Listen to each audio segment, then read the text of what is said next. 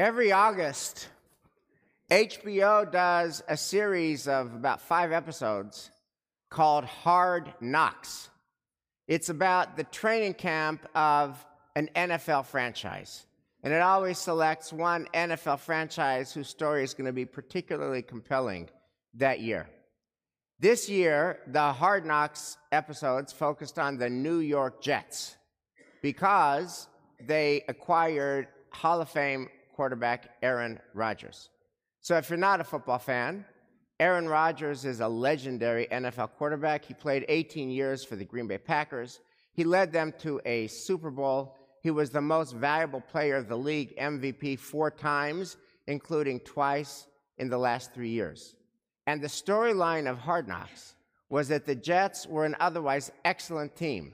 They were stacked. That's the word stacked with superstars. They have a great defense, great players in skilled positions. The one thing they were missing, their missing piece, was a great quarterback. And Aaron Rodgers is an indisputably great quarterback. He's their missing piece. And also, by the way, if you're not a football fan, the New York Jets have been long suffering.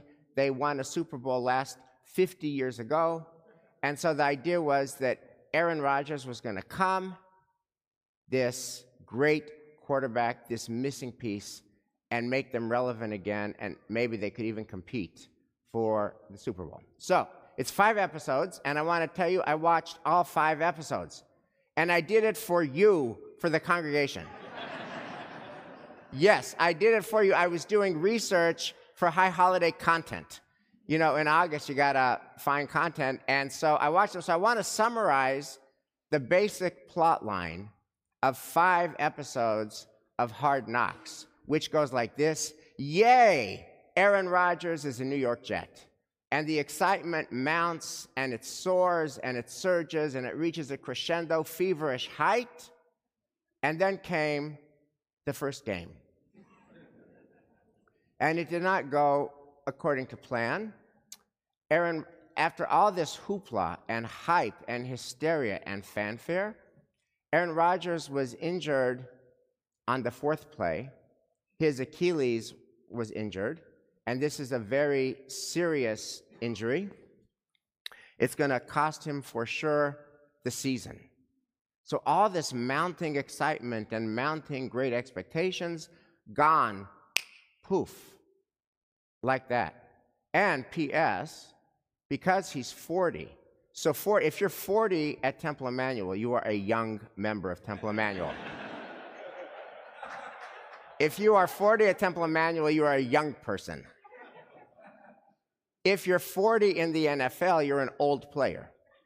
And consequently, because rehabbing from a, an injured Achilles is quite brutal, it's very possible not only did this injury cost him his season, it cost him the rest of his career. Now, why am I telling you this sad football tale on this holy day, Shabbat Shuvah, right before Kol Nidre Yom Kippur tomorrow night? And the reason is that this problem of having very exalted expectations, hopeful expectations, great expectations, dashed by a cruel reality, this is not limited to Aaron Rodgers and the New York Jets. This is all of us. This is every one of us. We've all had great expectations dashed by cruel reality. In fact, it's so universal, the universality of it is attested to by how many different ways there are to describe this phenomenon.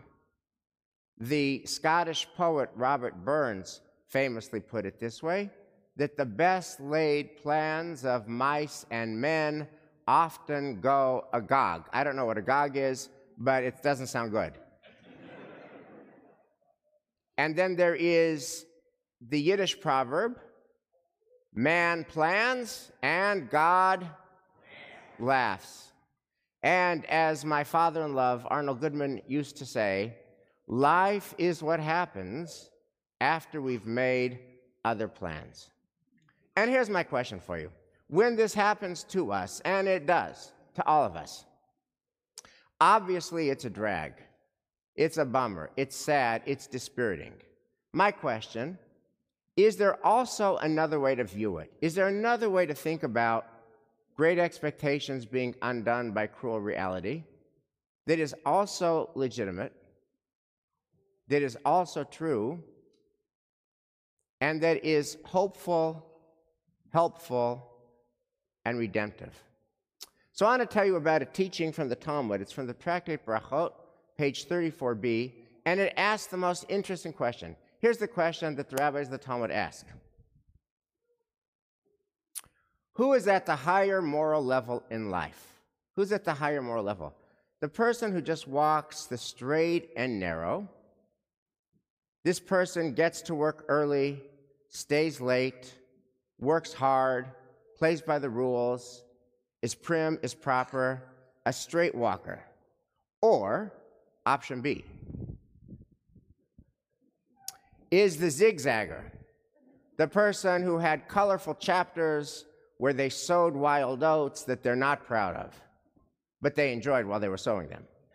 And they came this way and they came that way and they zigged and they zagged, and eventually they kind of repented and ended up in the same place as the person who's the straight walker. And the Talmud asks the question who's at the higher moral level? And you might think that the answer is that the straight walker who got there early, and stayed late, never deviated, he, he or she would be at the higher moral level. But no.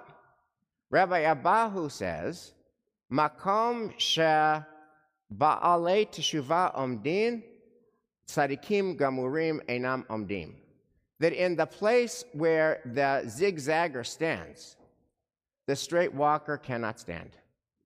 In the place where the person who's had those colorful chapters where they have been sowing their wild oats and came back stands, is at a higher place than the person who just always walked the straight and narrow. And the question is, why would that be? And I think it has to do with the concept of distance traveled. That the person who is the zigzagger has been on a journey. And that journey's had different kinds of chapters, and it's kind of been interesting. And the Talmud prizes our journey more than our perfection. And when we travel a distance, every zig, every zag, every chapter, every mistake we make, every learning we get from that mistake, just adds more depth, more insight, more character to our story. As the great writer Agatha Christie once observed, I married an archaeologist because the older I get, the more he appreciates me. the older we get, the more there is to appreciate. The older we get, the more distance we travel, the richer our story, the more zigs, the more zags, the more there is to appreciate. So no one would ever pick what happened to Aaron Rodgers and the Jets. And no one would ever pick that kind of disruption happening to us.